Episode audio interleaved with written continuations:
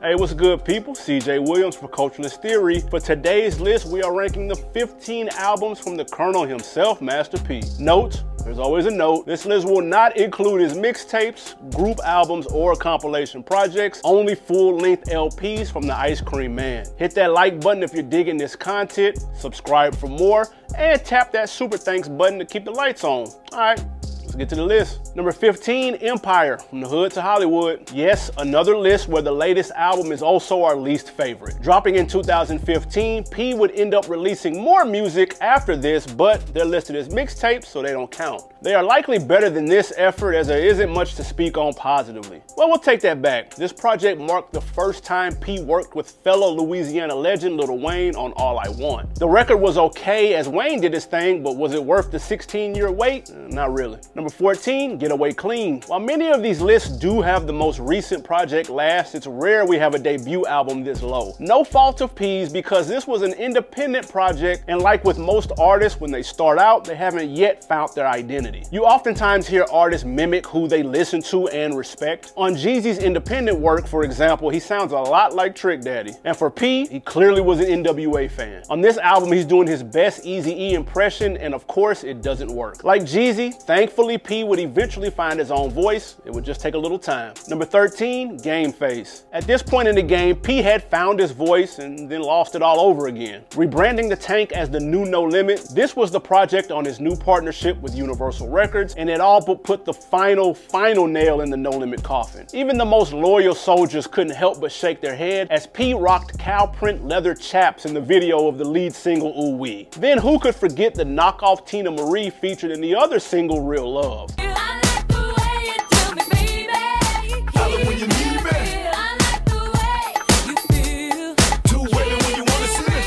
Everything from the production to the songwriting was off, with Wody gone and the final track, Lose It and Get It Back, as the only records with a pinch of replay value. And that's mainly because they have two cheat code samples. Now, there is an urban legend that P used this album to get a bag out of Universal Records, then dip. There's a clip of Chamillionaire telling the story online somewhere if you want to find it, which would also explain that three year absence he would take after this record, considering P had dropped previously eight straight years. Also, this was the only album under the Universal deal. So if this was just to finesse the record label out of some money he felt cheated out of, we'll let him slide. Number 12, Living Legend, Certified D-Boy. P's independent album Living Legend dropped the same year as another one of his projects, Ghetto Bill Gates. More on that project later as these two albums are night and day. This was a below average project where P tried to showcase his new roster, including an updated 504 Boys, Cousin Black, and rapper Hallelujah. None of which stayed with P for long, so these features feel wasted. The album did have two things going for it though. The single Cookie Money was low key hard,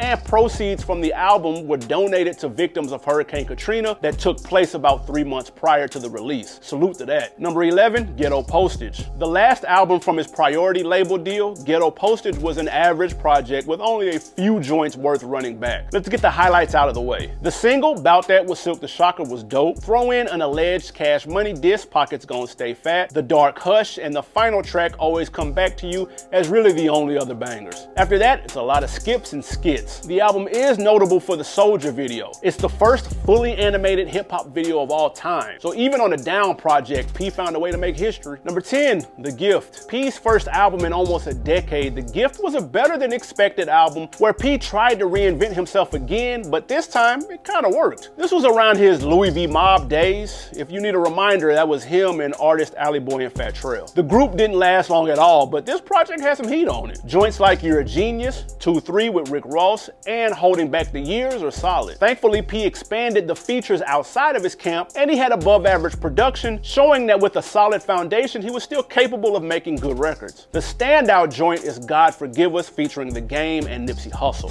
Let's make a toast to this real shit. Real shit. And all the bullshit we had to deal with. Deal with. Started off with crumbs, we had to build bricks. I pray 20 years later that I'm still rich. One of the last great songs from a P project in a long time. The track was a banger. Also, shout out to Joint I Need an Armor Truck for having the best verse ever from Lil Romeo. He ripped that. Number nine, Mama's Bad Boy. A big step up from his debut. His second album, Mama's Bad Boy, found P discovering more of what his lane would be in the future, flipping soul samples into gangster rap records. Ooh shit, I'm going big time, and the title track, Mama's Bad Boy are solid records that use that tried and true formula successfully. P's more comfortable on this record doing less imitating this time around. Bloody Murder and Psycho Rhymes were other standout joints. Again, it's not P at his most polished, but you can see the potential. Sophomore Jinx in reverse. Don't see that too often. Number 8, 99 Ways to Die. Knee deep in West Coast hip hop, P was steady gaining popularity, and with 99 Ways to Die, he dropped his first album to hit Billboard. Topping out at number 41 on Billboard's hip hop and R&B charts, 99 Ways isn't as sample heavy as his previous effort, but there's some solid early 90s gangster rap records on here. Joints like Rolling Through My Hood, Dead President, and When They Gone were highlights. More gritty street tales from P. He was knocking on the door of blowing up as his follow-up project would have what this didn't, which was a hit. More on that later.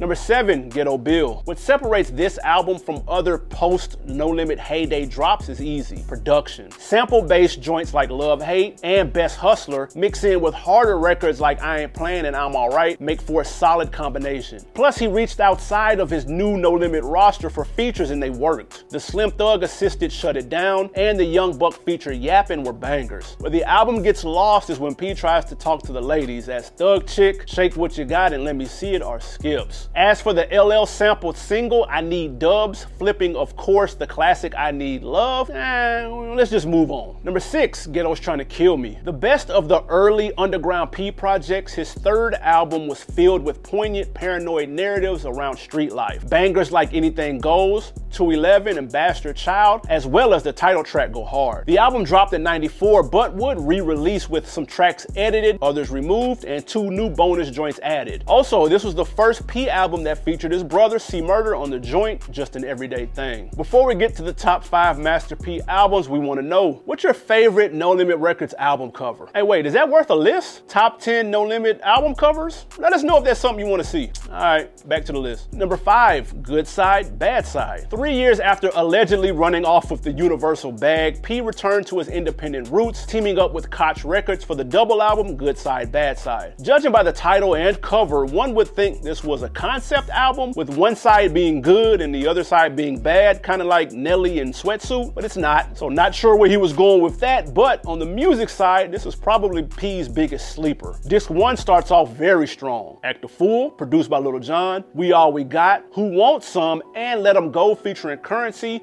were light years better than any record on his previous album Game Face. The heat didn't stop there as Dem Boys, also produced by Lil Jon, Why They Wanna Wish Death, and Anything Goes also slapped. Had day one fans excited at the possibility P might be back. However, there was a disc two, and like with most double albums, this would have fared much better as a single CD. There's a few joints though, Tell 'em, Ride for You, and Represent were dope. The album would also do pretty well commercially, debuting at number 22 on Billboard. It would be his highest chart position since Only God Can Judge Me five years prior. Speaking of, number four, Only God Can Judge Me. Announcing his retirement in 1998, P surprised the rap game by coming back and dropping an album in the fall of 99 with Only God Can Judge Me. The first P album since the departure of legendary producers Beats by the Pound. Thankfully, production held up in their absence. Joints like Stop Playing With Me, Ghetto Prayer, and Say Bruh were fire. P would step outside his camp for collaborations too, with joints featuring Jermaine Dupri and Nas. The latter being a banger that went harder than the collab they had with Jay Z a few months prior on Silk's Made Man. The standout record would be Y'all Don't Want None featuring Mystikal, in which P decided to shoot back at rivals Pastor Troy and maybe even Cash Money. Either way, the UNLV flip was tough, but unfortunately, it would mark the last collab between Mystikal on a P project. Same goes for soldiers like Mac,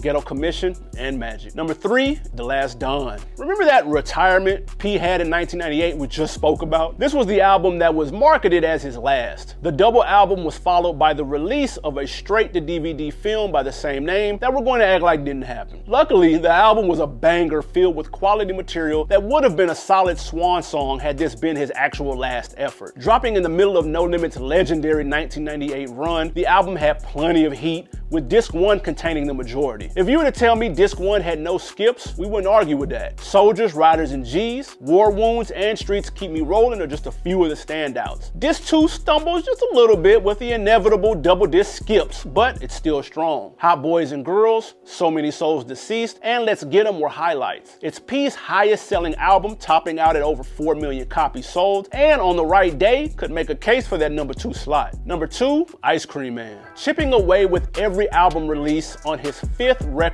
P finally struck gold. Ice Cream Man was his breakthrough album that contained that elusive hit he had been looking for. The title track, Ice Cream Man, reached top 15 on the Hot Rap Songs charts on Billboard, effectively getting P in front of ears across the West Coast and down south. Now, there is some controversy surrounding the title and whether Luniz member Yukmouth coined the phrase Ice Cream Man first, but that's another story for another day. What we can say is Master P's album had heat on it for days. Time to check my crack house, my ghetto heroes, and of course the UGK assisted 90s club staple Break 'em Off song. But it was the second single, Bout It Bout It Part 2, featuring Mia X, that put him over the top. All in all, one could argue The Last Don has more quality records, but there's no denying the impact that this album had on culture, specifically Southern hip hop. Number one, Ghetto D. The album, originally titled Ghetto Dope, is considered Master P's magnum opus. An essential piece of down south art, P went full New Orleans on this project, leaving behind the West Coast sound he had been cultivating while hustling in Cali. Produced entirely by Beats by the Pound, Ghetto D had two major accomplishments. It not only worked as a successful solo project, putting P in front of audiences he hadn't reached before, but it doubled as a compilation showing the deep No Limit roster.